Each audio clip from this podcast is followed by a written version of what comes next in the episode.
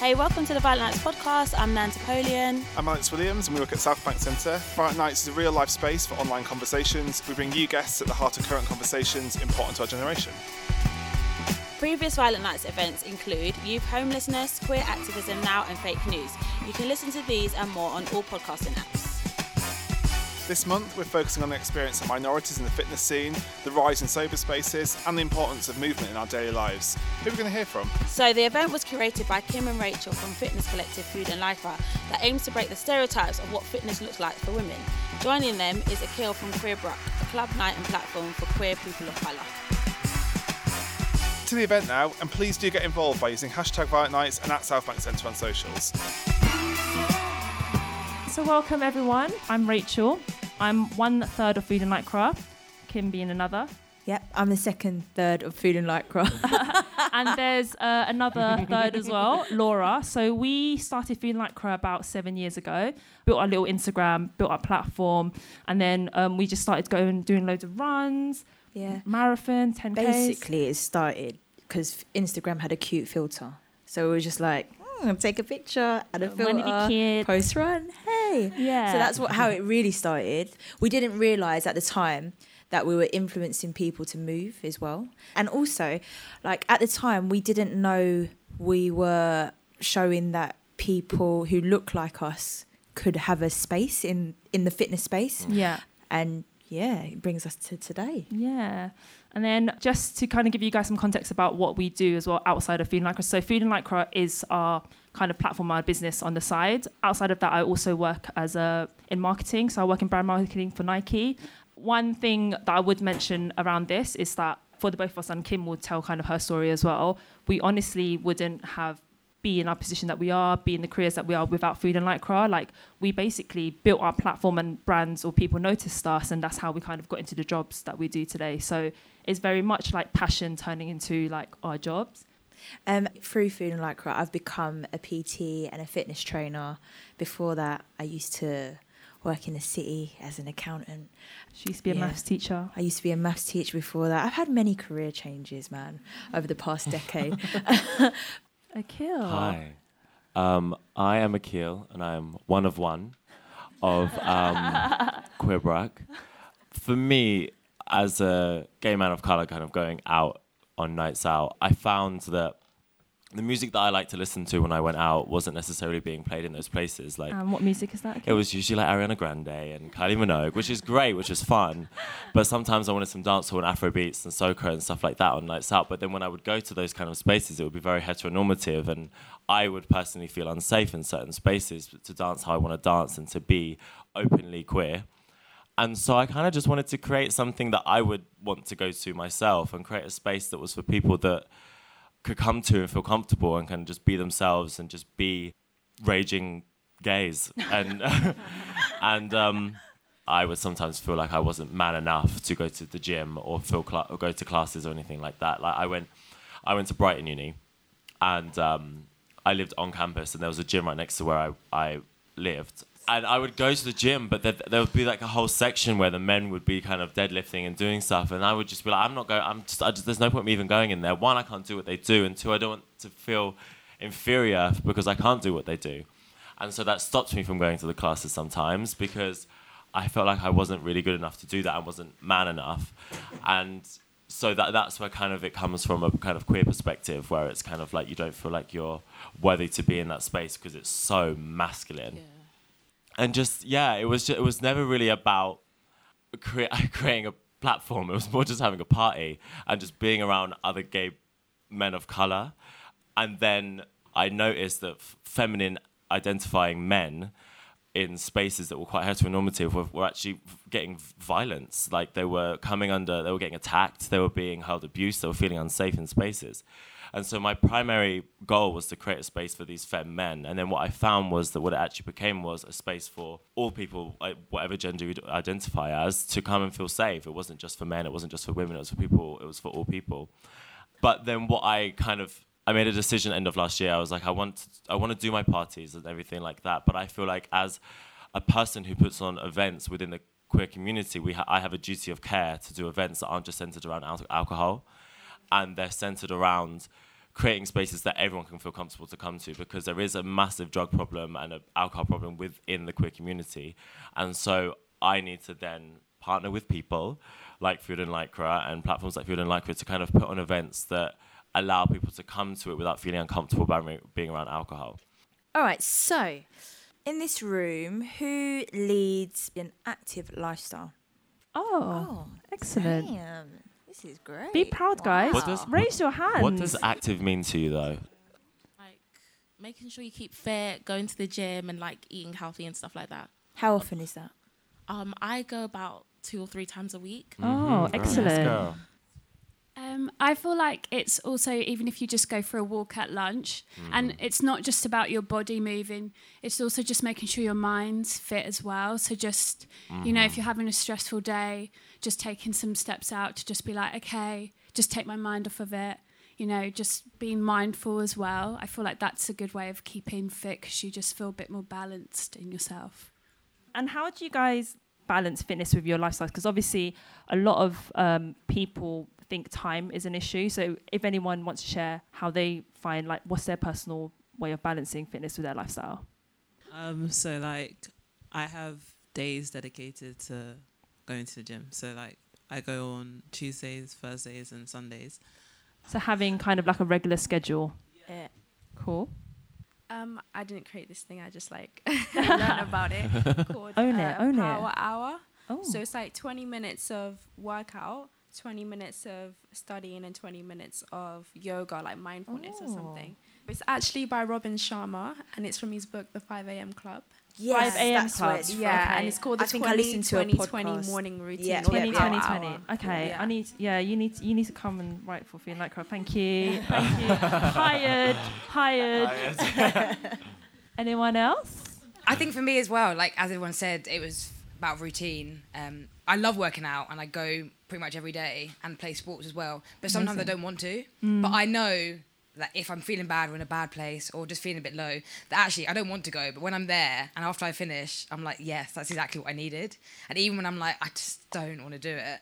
When I push myself to do it, I always know that I feel better for it. Yeah, yeah. Yeah. So Just- remembering that feeling. Yeah, and just to add to that as well, like, I think it's important that don't beat yourself up if you ever feel like you're not in the mood for it. I think you're everyone's allowed to mm. have an off day. Like I pl- I have plenty of off days, but you know, like it's it's okay, and that's when you start like removing the pressures of, of it, and then it just becomes just more part of your lifestyle rather than something that you have to do because you because of X reason. Um, so for me, I just find gyms really intimidating. So I had to find a way to stay active, like jogging. After two minutes, I'm turning around and going to my yard. Um, so I decided to um, start cycling. A because I needed to save money because like the travel card was just hurting me. So I said, okay, cycling will save money, and it's a way to stay active without thinking about it. Like it doesn't feel like a chore. It just feels Yeah. like okay, I need to get to work, so I'm just gonna get on my bike. Convenient fitness. Yeah, yeah. So I, I try Love and like incorporate it into the day rather than like if I have to go out of my way to do it, then I won't do it. Mm-hmm. Um, so yeah, that's how I kind of stay active. Ingrained into your life. Yeah. yeah. yeah. So those of you who haven't got it in your routine, being active, can you tell us what problems you face? I think for me, the issue is that some of the classes I would, in theory, be attracted to. So I think yoga, all of the ones near me, the spaces never seem to have people who look like me. And also, I'm a woman of colour of Indian origin. And yoga is a practice that's very tied to kind of India and the Hindu religion Yeah. and spirituality there. But that's not mm. really the kind of angle I see in mainstream classes or the kind of angle that a lot of the um, teachers are there kind of approach it from. And it's quite off putting for me in two ways, I guess. Yeah, it's true. It's so difficult. It's something that me and Kim like talk about as well when we when we do yoga classes for like Sunday feasts. That we were trying really hard to find someone who's like amazing at their jobs and someone of color as well. Like, and it is difficult, but I do believe there are out there, and I think the more that brands show it, the more that inspires people to become to train as yoga teachers, and then we'll see that space slowly changing. Yeah, definitely. I, well, it takes people like you seeking those people out and filling their Yeah, classes for up. sure. Exactly, that's and, important. And making them popular, you know, like um, and shouting them out as well, making them popular on social because as annoying as it is, that's where people find people, and that's yeah, yeah, and they won't get an, a lot of love just because the people who are behind like these big media brands can't identify. They won't s- like see them and think, "Oh, that looks like me." Like I should put them on a pedestal. It's not. It's not. It. It's not a conscious decision. Yeah, it's not a conscious decision, but like we just need to be out there repping. Yeah, I wanted to say that someone outside of it completely, outside of the fitness world because I don't work out. I think sometimes, especially with social media, it makes you feel like you have to choose between loving yourself and um, as you are as someone who is a bigger person, for instance, and working out and like choosing to be like this person who fits this mold. So I think sometimes those stresses can be really like anxiety inducing and like last year for instance i was like i'm not gonna like write down a goal to lose weight or to work out or to even to get strong because it feels like if i do that then i'm gonna connect that with looking a certain way. So let me just love myself. And i think i'm happier and more comfortable in myself now. But i think there's that disconnect. It's like how do you Mm. close that gap right? That's really interesting, and that's something actually Food Lycra wants to identify. And like unravel because that's such unhealthy messaging related Yeah. to. It's so fitness. confusing, isn't it? Yeah, but it's So marketing. confusing. that's Yeah. that's how they sell by making you feel crap about your body and saying this is how you change it. I would also say like those accounts and stuff that makes you feel a type of way when you look at it, unfollow them, get rid of them. Who cares? Yeah. Like, literally, just get rid of them, unfollow. And then like now, Ignorance is bliss Yeah. sometimes. honestly, like on Instagram, you can filter by when you follow them. So basically, I was going through who I follow, and I follow like I don't know, two thousand people because I've accumulated over the years. And I think what you don't realize with Instagram as well, like over the years, you change as, as people, and what influences you and what you see changes, and then you're just like, why are these people still chatting rubbish on my feed, and I'm still seeing the same? old- Like it's not that's not me today. So go through that, go go chronological order your followers and just unfollow everyone because uh, that's that's a healthy like first step I think. I think going back to a few of the comments that said that if you guys struggle to go to the gym or um, you really want to and you guys are cancelling, one of the things that I definitely recommend, especially if it's something about cost, you could just go on ClassPass and just go to pay for the one where it's like once a week. Um, when you go to one consistent class, even if it's just the same class once a week, Mm. you're gonna make friends with someone there who's going to be in a similar position or they're going to be amazing and go every day regardless of which one it is. When you make that one friend it kind of makes it more enjoyable for you to go to that class. So like when i go to class i'm or i'm really stressed at work i say to myself i'm going to go to this class because i'm going to see all these amazing people and they're going to make me so much happier. That's why i go to class even when i'm super stressed. I'm like there's no reason i can't take this hour out. I'm going to see my friends there i'm going to be happier and then you come back to work and you're like okay I feel happier. So go to class, make your friends, even if it's one person. They're gonna hold you accountable. They're gonna be like, "Yo, Mm. why would you not hear last week?" and then you're gonna feel happier when you go to class and see them. That's a great tip. Community is huge, man.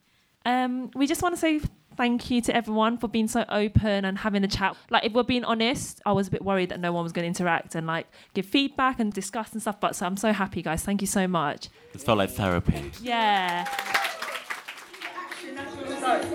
So we just finished having an amazing talk with Rachel and Kim from Food and Lycra and Akil from Queer Bruk where they were talking about everything fitness, movement and what needs to change in industry, representation. And now we're in the blue room and everyone's doing the fitness workout. Like people are like jumping up and down and like feet are moving, it's sweaty. We're listening to amazing tunes, like we're hearing dancehall and reggae. And so yeah, it's a really fun environment and yeah, it's super cool.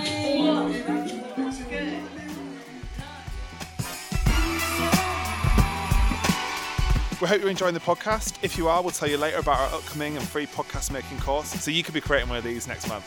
So backstage, we chatted to Kim, Rachel, and Akil, who shared their words of encouragement on how you can be more active. Um, power is in numbers, so grab a friend and you'll feel more comfortable. Being alone is always more scary, but if you've got someone with you, like a friend or an ally, you'll feel more confident. I would say start small. So set yourself small goals and take little steps to get there. And then as you kind of get used to the habit of making fitness part of your lifestyle, you can start adding more and doing more and spending more time doing it. I think making sure you know what you feel comfortable with as well and kind of figuring out what it is that you do enjoy. I do encourage everyone to try everything mm-hmm. even do archery. and just try try everything and then just figure out what it is that you do like and what you don't like because I think that sometimes in, in fitness you can kind of force yourself to go to things when you really you don't like it. So and then that pushes you away from even doing it. So actually figuring out what it is you do enjoy because there has to be something. Um, you spoke about um, movement in the event, and it was kind of interesting as opposed to like thinking about fitness. Like I felt like okay, like movement feels more accessible, I guess. Yeah. So some people might think of fitness as just like a really hard class or mm. like something that's really inaccessible. Mm-hmm. But movement is much more accessible because we do it every day. Even like writing in a book is movement. So then it just opens up so many more doors and makes it so much more accessible and, mm-hmm. and friendly. I would say that if you look at fitness as just movement, mm-hmm. I think it helps like simplify it and then make it more of a like a natural thing that you do day in day out. So you're not adding so much pressure or like you're not associating all the more negative things that are associated with the word fitness mm-hmm. and movement is just moving your body mm-hmm. and it is a luxury for all of us. Well, I think that going off of kind of what Rachel said, fitness can sometimes evoke fear, mm-hmm. whereas movement, for me, and I feel like a lot of people that come to my nights and come to Food and Lycra, it evokes joy. And um, movement is every day. And so when you think about it as an everyday thing, it becomes less scary. And especially then with my nights, dance is just, to me, another form of joy and another form of just expressing your own happiness and a form of self expression as well. The way you want to dance, like for instance, like I don't want anyone to come to my nights that feel like they can't dance. Like at the end of the day, just move. And it doesn't matter, just come and enjoy yourself. And so movement is just another form of self expression, another form of showing you're happy. So there's statistics that show that like black and Asian women are the least um, physically active social groups. Why do you, why do you think this is, and what can be done about it? I think a lot of it's got to do with culture. So I think a lot of it's got to do with like your it starts at home. Like if you don't see your mum or your family working out, or it's, if it's not ingrained, sport isn't ingrained in your family's, um, it, and it isn't in a lot of like black and Asian families. That's where it stems from. So you have to change your mindset and make that change so that for the future generations, for your kids, they see something different. Yeah, I fully agree. you, can, you can tell we hang out. Um, I just think that there is, as we were saying at the event, it's about visibility and it's about kind of seeing yourself. And I, mm. like, I've never felt comfortable going to some gym classes because of the way that people kind of look and the way people mm. kind of, I feel like I might be judged. Mm. But also, then there's also a sense of just it's going to sound really bad, but sometimes getting over yourself and just pushing mm. yourself to do it because I think that there's only so much you can be like, oh, this is making me uncomfortable because until you actually go and experience, then you're never really going to know.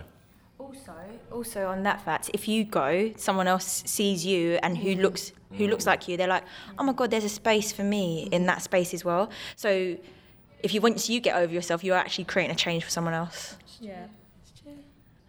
So you just finished the event. How did you find it? Any reflection? Did you hear anything from the audience that made you think something different, or that you're going to bring into your work? Well, it was great. It was mm-hmm. like amazing, and I think I was very surprised at how open everyone was and how everyone was so like involved in the conversation. Like we could have spoken for probably like another half an hour mm-hmm. and it would have been fine. But you know, time time was of essence. Mm-hmm. I think what was really really nice off the back of the event was where people were talking about like trainers and spaces that are owned by like ethnic minorities. Like people were sharing and people were taking notes. I was seeing people actively like making notes on their phone so that they can go investigate those places, and that's what basically our, both our platforms are about. Mm-hmm.